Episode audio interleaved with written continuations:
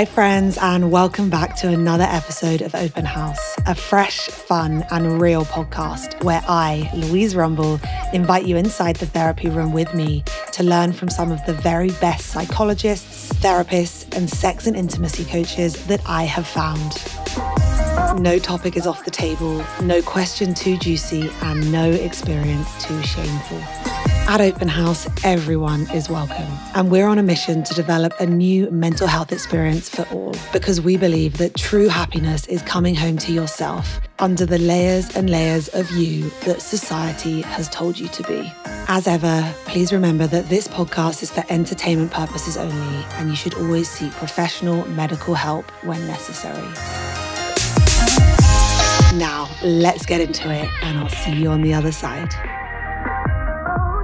Hi, my friends, and welcome back to the Open House podcast. Without risk of you thinking that you're listening to Call Her Daddy, it's the motherfucking holiday season. I sound like Alexandra Cooper. Let's now add a bit of Louise Rumble. The holiday season is either going to be some of the best times of your year, but also can be some of the worst. And if you're joining us this December, we're hopefully going to be taking you through a ton of helpful therapist backed content I guess like SOS episodes to help you get through this holiday season, whether you love it or whether you hate it. If you haven't already listened to these episodes, we've run through how not to get depressed this winter with Sarah Murphy, how to consider being that girl, that guy, and being sober or sober curious this holiday season with Steph Ellswood, as well as how to survive your family this holiday season, the ultimate SOS guide with Stephanie on how you can make it through this holiday season in one piece. But today we are talking all things sex. Now, I don't know about you, but for me, when I used to drink, the holiday season used to get crazy. We had a lot of birthdays in my friendship group starting around the 22nd of November. And I don't know about you, but from that weekend onwards, it felt like we hit birthday season and the rest of the year was a wrap we go from birthday celebration straight into December. And December would just kind of like pick up speed to the point that Saturday night would turn into Friday and Saturday, and then it would turn into Thursday, Friday, Saturday. And then maybe we'd be going out midweek too. I remember some of the best days and nights of my life from the winter months of living in London and New York, but truthfully, also some of my worst. And I don't know about you, but for me, the more alcohol that I always used to have in my system, the more that there was just this opportunity for everything to go very wrong. And I'm not just talking about the party getting a bit wild or taking a little bit too many drugs or the hangover getting a little too vomity, but I'm also talking about consent being something that seemingly goes out of the window during these crazy party periods. And truthfully, mm. I actually don't have one memory at all in my younger years, but definitely not in the crazy holiday mm. season of someone asking me if I wanted to hook up or how I felt about doing something or if I wanted to have sex with them. Everything was just one big, blurry, hazy party blur. Now, I'm not going to be talking about how traumatizing casual sex can be for some of us, particularly if we're anxiously attached. If that's you, Dr. Massimo and I have already taken you on that journey in episode 66. But today we're going to be talking about how sex can be so much more amazing when you start to talk about it before it happens. And honestly, I don't know about you, but the only ever pre-sex conversations I was having is if we were having sex talk before we got into the bedroom. There was never a grown up adult conversation about anything. And some of you might listen to this episode and think that takes the fun out of it.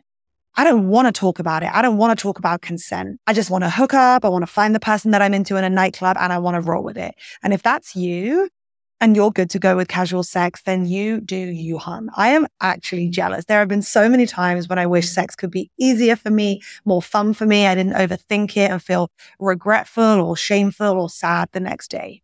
This episode is for people who do want to feel safer, for the people that want to have better sex and the people that want to talk about it before it happens. We initially recorded this as a bonus episode for our Open House Premium subscribers. If you want to join us there, you can do that through the show notes. You get bonus content every month. You get access to our community room, the house, as well as a private room with the therapist in to answer your very own questions. But I decided that this episode needs to hit the main feed for the holiday season because now more than ever, we need to be talking about these things. And don't get me wrong. There are times when we should just enjoy ourselves and live our best life. I remember one holiday season, I literally picked up a boyfriend for like a month. I don't know where I found him, but he was a model. He was so handsome. I literally used him as my Christmas prop. We'd be like going out with me and all my friends and his friends would join and everyone kind of paired off within the friendship groups. And I literally used this guy as my Christmas card prop. We'd be taking photos kissing under the Christmas lights on Regent Street in London. Every photo that we took was like literally felt like it was out of a model shoot. I was living my best life. It was so fun. But also looking back, I'm like, how did you get out of that situation like safe and in one piece? I'm pretty sure we were drunk. We weren't using condoms. Things just really ramped up and the holiday season was crazy. I somehow managed to get out of that holiday season without a pregnancy scare, without a small child in tow. And of course, I went to go and get checked and tested after that. And I somehow had managed to get through that, having unprotected sex with there being nothing to worry about and everything was fine. But I look back and I just wish the younger version of me had been able to have these conversations, had been able to talk about these things before we started having sex or before we got so drunk that these conversations went out the window. I truthfully believe that we need to be talking about these things more than ever. And if you think it's weird that you should be having a conversation before having sex with someone, then I think that in itself is a flashlight into how uncommunicative today's society has become and the fact that we're okay to share our innermost intimate body parts with someone or put their penis in our mouth, but that we can't have a conversation and say, do you have a condom? Do you have a girlfriend? Do you think this is going to be a one night thing? And that for me is mind blowing. So I hope this episode is helpful for you. Remember, wrap up, use protection, have fun, and try your hardest to talk about having sex before it happens because I promise you it will be more likely that you can come through that experience as it being an amazing, beautiful sexual encounter rather than an upsetting or distressing experience that has the risk of ruining your holiday season. I friggin' love you guys. Let's get into it. Hi, everyone, and welcome back to another episode of the Open House podcast. Today is an important one. I have got clinical sexologist Dr. Massimo back with me on the podcast. So happy to have him here. Today, we are going to be talking about a conversation that is going to change your sex life. I can't say it. We have been working together for years. I cannot get the acronym right. I can't get it right. So I'm going to hand over to Dr. Massimo to tell you about this RB something conversation and what the letters stand for. So over to you, Massimo. This will always make me laugh. And I hope I don't get it confused. It is called the RDBSMA conversation. And this is a conversation that I urge anybody to have, whether you are at the start of a relationship or whether you have been in a relationship for 10, 15, 20 years. It makes no difference. This can be incorporated that you create a level of safety that you will never experience from any other conversation. So to jump right in, R is your relationship status. It is the first thing that needs to be discussed when you meet someone and both of you say, what is your relationship status? I am single. I am monogamous. I'm polyamorous. You can have that moment to express who you are from that relationship status perspective. And I think this sounds so silly because sometimes we're like, well, why do I need to discuss my relationship status? But the truth is, is that we cannot assume we can't assume anything in today's society. And I cannot tell you how many times when I was younger, I would like meet someone, I'd really connect with them and they'd have a girlfriend. I'd meet someone, I'd connect with them, they'd be married, they'd have kids. They wouldn't communicate these things because I didn't ask, right? You need to be asking these questions. You need to know what their relationship status is. Not only that, but taking it one step further into the space of Dr. Terry, she always says, like, if you want a relationship right now, you need to ask the other person, what do they want? And I think if we bring that concept into the sex space is often we will engage with someone in a sexual or intimate way when what we want is a relationship. And we enter with silence and we enter with the hope that maybe if the sex is good enough, maybe if they like us enough, maybe if we sleep together long enough, that it might turn into a relationship. Massimo, that is not the case, is it? Having sex with someone does not mean you are going to end up in a relationship with them. Absolutely. It doesn't mean anything near that. And I, I'm so glad that you brought up the idea of hope because there's a big difference between hoping something is going to go the way that you want it to go or knowing. And by using this as a conversation starter, you really have a knowingness stepping into anything. And then you can make a decision as to if you want to go forward with it or not. That's completely up to you. So there's no one to blame. It's very much your responsibility of moving things forward.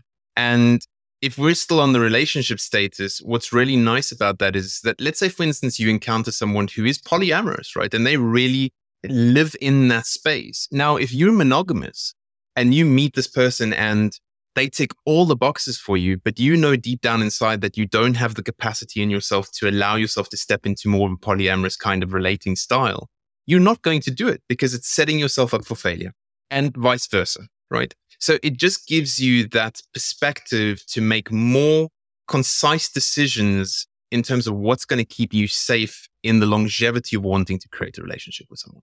And I think even before that, before you get to the I want a relationship, for many people who are just engaging in a one night stand, even there, there may be the belief that after this, I want something else. I want to do this again. I want to have a friends with benefits. I don't want this to be a one time thing.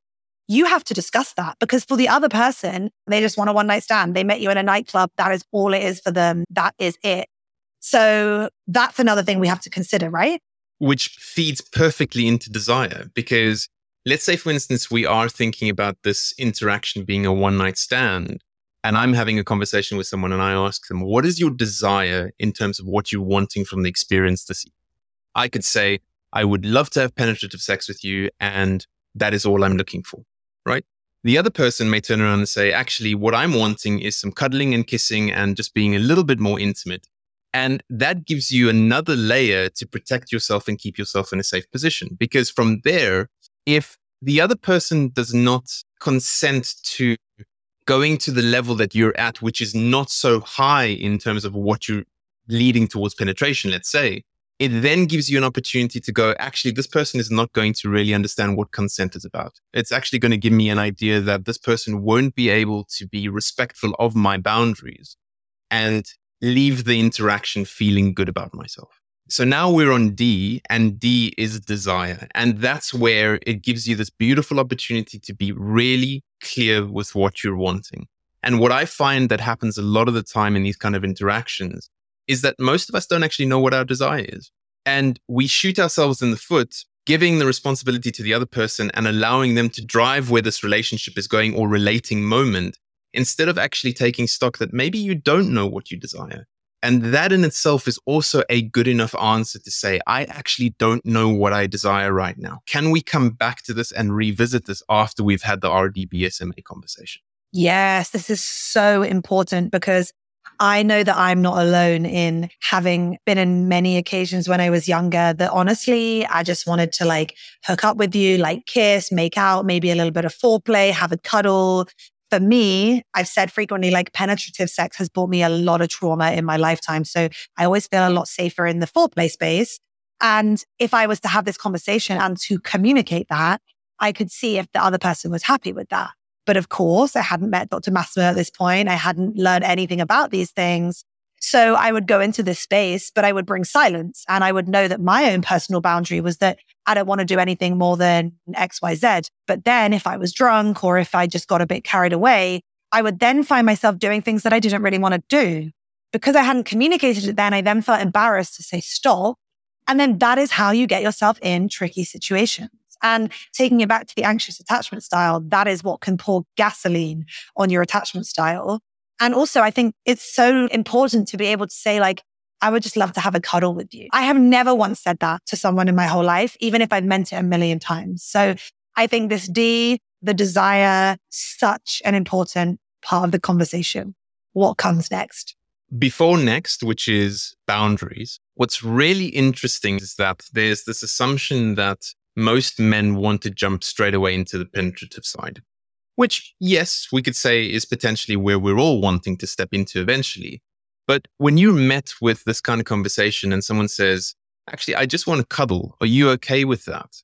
All of a sudden, if you have any performance anxiety, you have any worries about what's going to happen to my erection, am I going to lose it, am I not going to lose it? All these things that maybe you need to take a little bit more time to ease into the situation gives you a beautiful opportunity to reconnect with somebody very differently in comparison to how you normally would be pressurizing yourself to do. Yeah, I love that. So important. So jumping into boundaries, this once again, I think is one of the most important places. And what I always say is, is that when you're having the RDBSMA conversation, it's not a one-off conversation you can spend an hour going back and forward through all these different categories of the RDBSMA conversation to really fine tune what you are needing and what your partner is needing in that interaction. So when we're thinking about boundaries, where are your limits? Where are your hard no's? Like we always say, if it's a maybe, it's a no. So these are all the parameters that you can start bringing in and discussing. But even more so, if you don't know where your boundaries are, that in itself is something that needs to be said. I don't know where my boundaries are. Can we take this easily and very gently? Because then it gives me an opportunity to say, actually, this feels really right or wrong. And we can take it from there and then get a little bit more intimate. Oh, yes.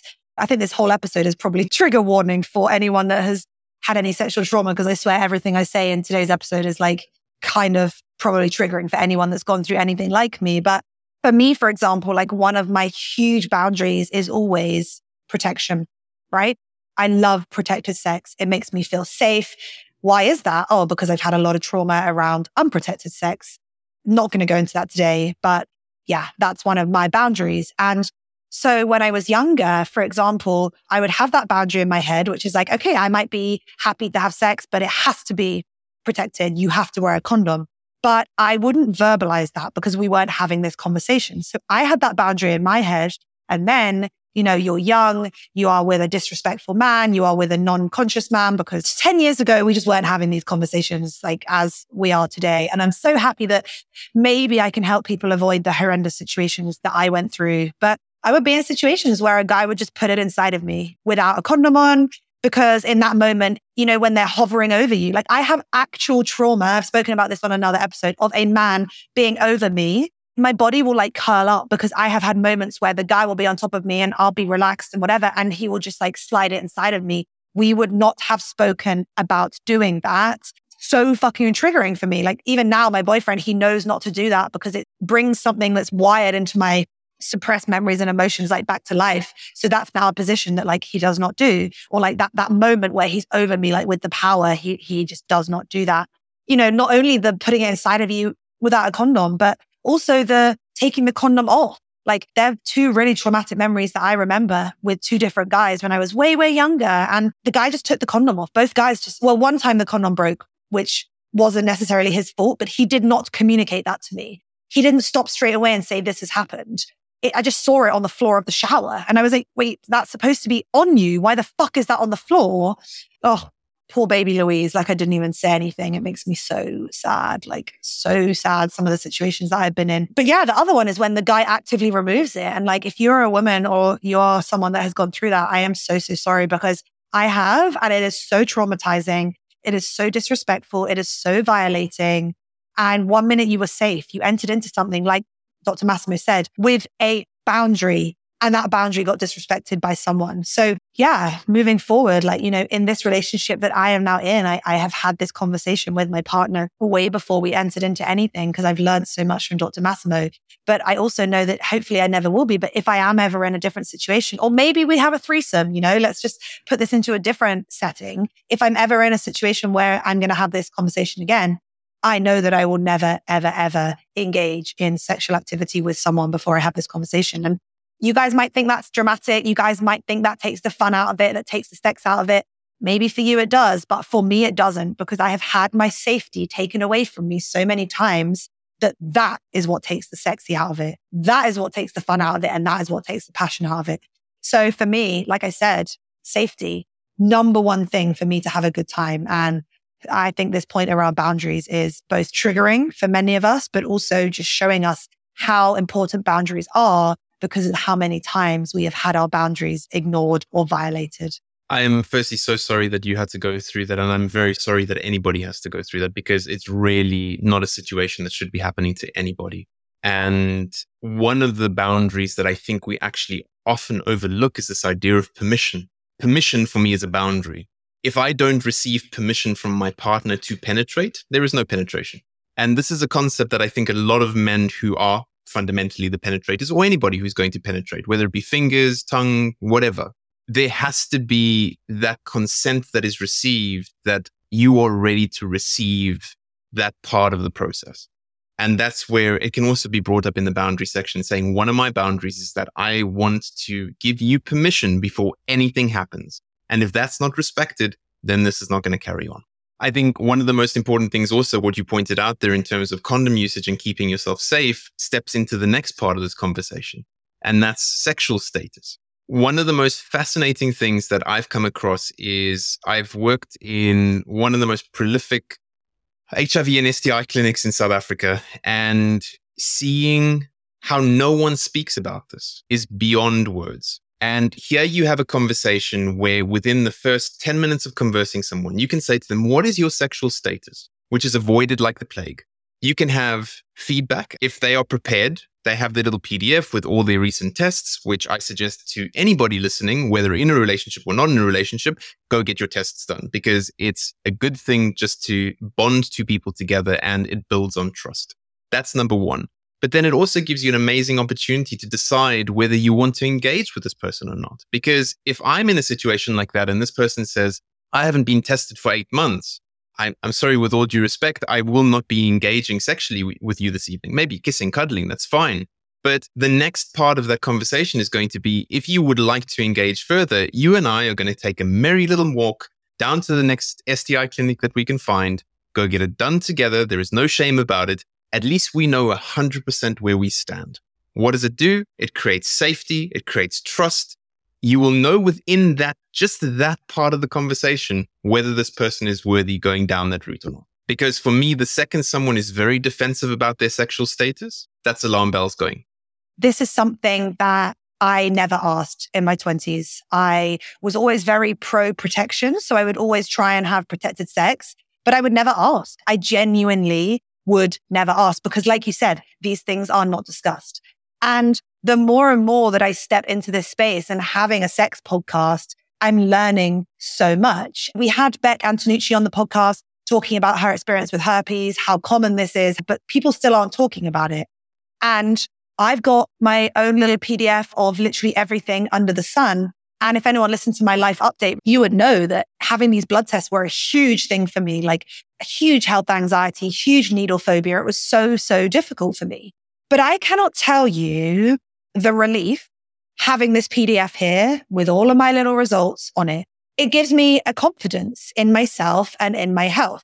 It also gives me a confidence to say to someone else, to my partner, these are my test results. Where are your test results? He also went to go and get his test results as well.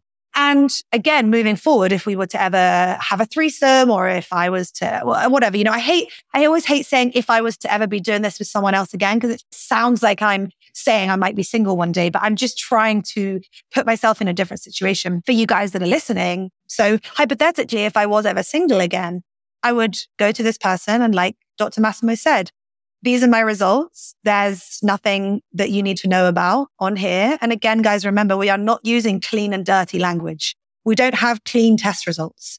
That is just reinforcing the shame and the stigma that having an STI is dirty. It's not. It's part and parcel of just one of the risks that comes with enjoying sex. Just like one of the risks that comes with going on an airplane is that you might catch something in the air, whatever, you know? We need to shift our positioning on this. And this is why I'm so grateful that I've had Beck come on the podcast and sh- start to ha- share her experiences. And it's just been really beautiful because whenever we post about Beck, I get women listening to me saying, I have herpes. Thank you so much for sharing this. I always disclose and I cannot tell you how many people it's not a big deal for. We use protection and it's great. Or I have someone saying, I have herpes and I've always been so ashamed of it. And I either don't have sex with people or I don't disclose. And now as a result of this, thank you so much. I'm become a healthier person. Wherever you sit on the spectrum, whatever your results show, it's just an important step forward into entering into this space of sharing openly and honestly with the other person and navigating that. Like Dr. Massimo said, the other person might say, that's not a big deal. Let's use protection. Or they might say, actually, this isn't a space that I want to step into. Let's leave this for now. Or they might say, I would love to get to know you better, before deciding if this is a space that I want to step into. Because this person could be the love of your life. And so what if they have an STI? You'll navigate it together. It might just be inconvenient. You might need to use precautions. Like the truth is, is you really can navigate around it. It doesn't have to be a make or break. And if they can't receive it well, they're not meant to be there. Exactly. This takes us to M, which for me is one of my most important points, and it's meaning. You have an encounter with someone and you go through the stages RDBSM, and you get to that stage and you get to meaning.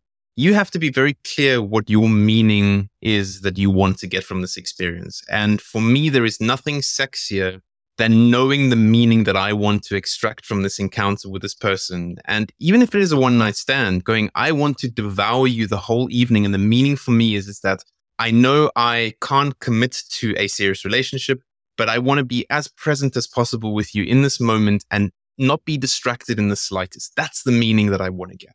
And that can vary for anybody, right? And if you're in a, a long term relationship, th- this still applies because every sexual encounter that you can have with your partner, bringing this up and actually asking, what is the meaning that I want to extract from this, moves you more into the bodily emotional space of connection rather than actually, I just need to knock one off.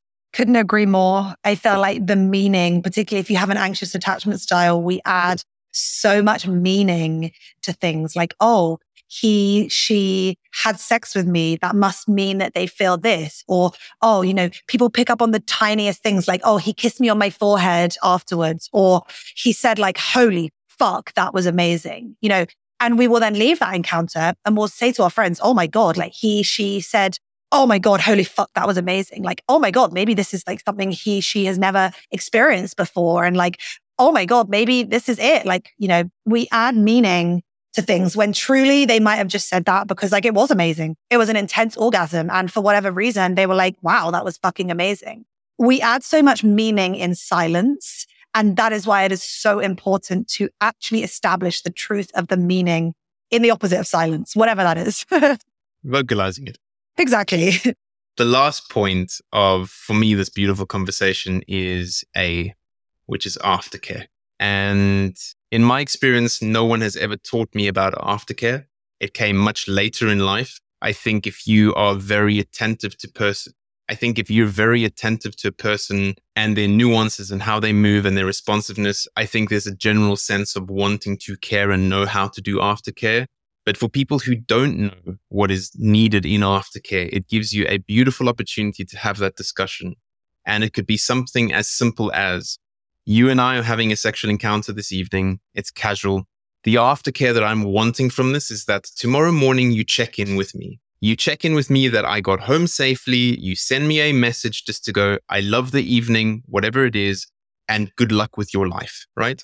If the person can agree to something like that, then you've completed the RDBSMA conversation and you've come to the end of it where there is consent, there is agreement there is a better understanding of what both parties are wanting, what you can give, how you can have a start, middle, and an end, and a beautiful closing end. And that in itself just creates safety. If you feel at any point that there is some kind of anxiety at any of the letters, that gives you the opportunity to go back to that again and explore it again until you're 100% experiencing a hard yes and not a maybe.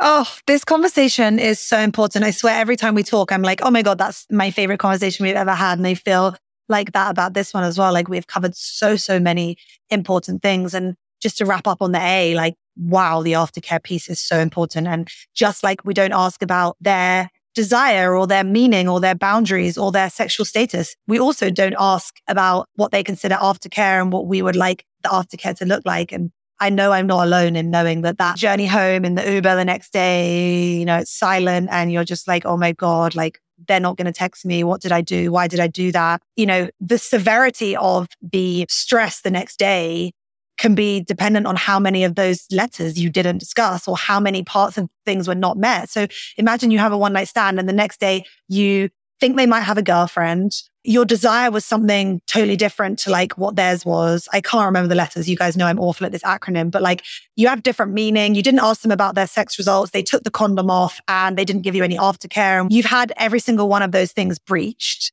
And then you wonder why the next day casual sex is so fucking traumatizing. Well, yes, because this whole conversation is about safety. You did not have any of those markers of safety met before doing something that is very, very vulnerable. And I just think that this conversation has helped us to understand like why sex, even if you're in a relationship, like why sex can be upsetting for us, why sex can feel violating for us, why sex can feel traumatizing for us. It's because we do not talk about safety. We do not talk about consent. We do not talk about boundaries, meaning sexual status, aftercare. I'm sure I missed one out. You get the point. It's the silence that really can change sex, intimacy from something that should be beautiful and sacred and caring and loving. Even if you want it to be derogatory and kinky and all of those things, you can do all of those things, but with the foundations of this conversation. So again, such an important conversation and so grateful for all you bring to this podcast, for these discussions. And most of all, like I said, I never want you to go through some of the situations that I have gone through. So Massimo, is there anything else from you before we wrap up? There is one thing. And the way that I see this system is it is the most beautiful filtration system to see whether someone is serious enough to journey with. If someone can sit through the uncomfortable moments in this conversation and respect that you brought that to the table, they've scored a couple of points in being able to go, okay, this person is worthy enough to go with me on this journey, whether it be a one night stand or a long term relationship, it makes no difference. But it changes the whole dynamic and it gives you an amazing filtration system to get rid of people who do not have good intention could not agree more. And I can absolutely guarantee you that 99% of the men that I've slept with would not have passed this conversation. So I just want you to understand that if you feel like having this conversation is going to be impossible and awkward, you're not alone. I didn't do this when I was younger, but I know that moving forward, if I ever had to do this again, like Dr. Massimo said, it shows you the truth of a person. And I believe that you should only be sharing your body your sacred space with people that are worthy of that. Thank you so much, Massimo. I will see you very soon. Thank you again. See you soon. Bye.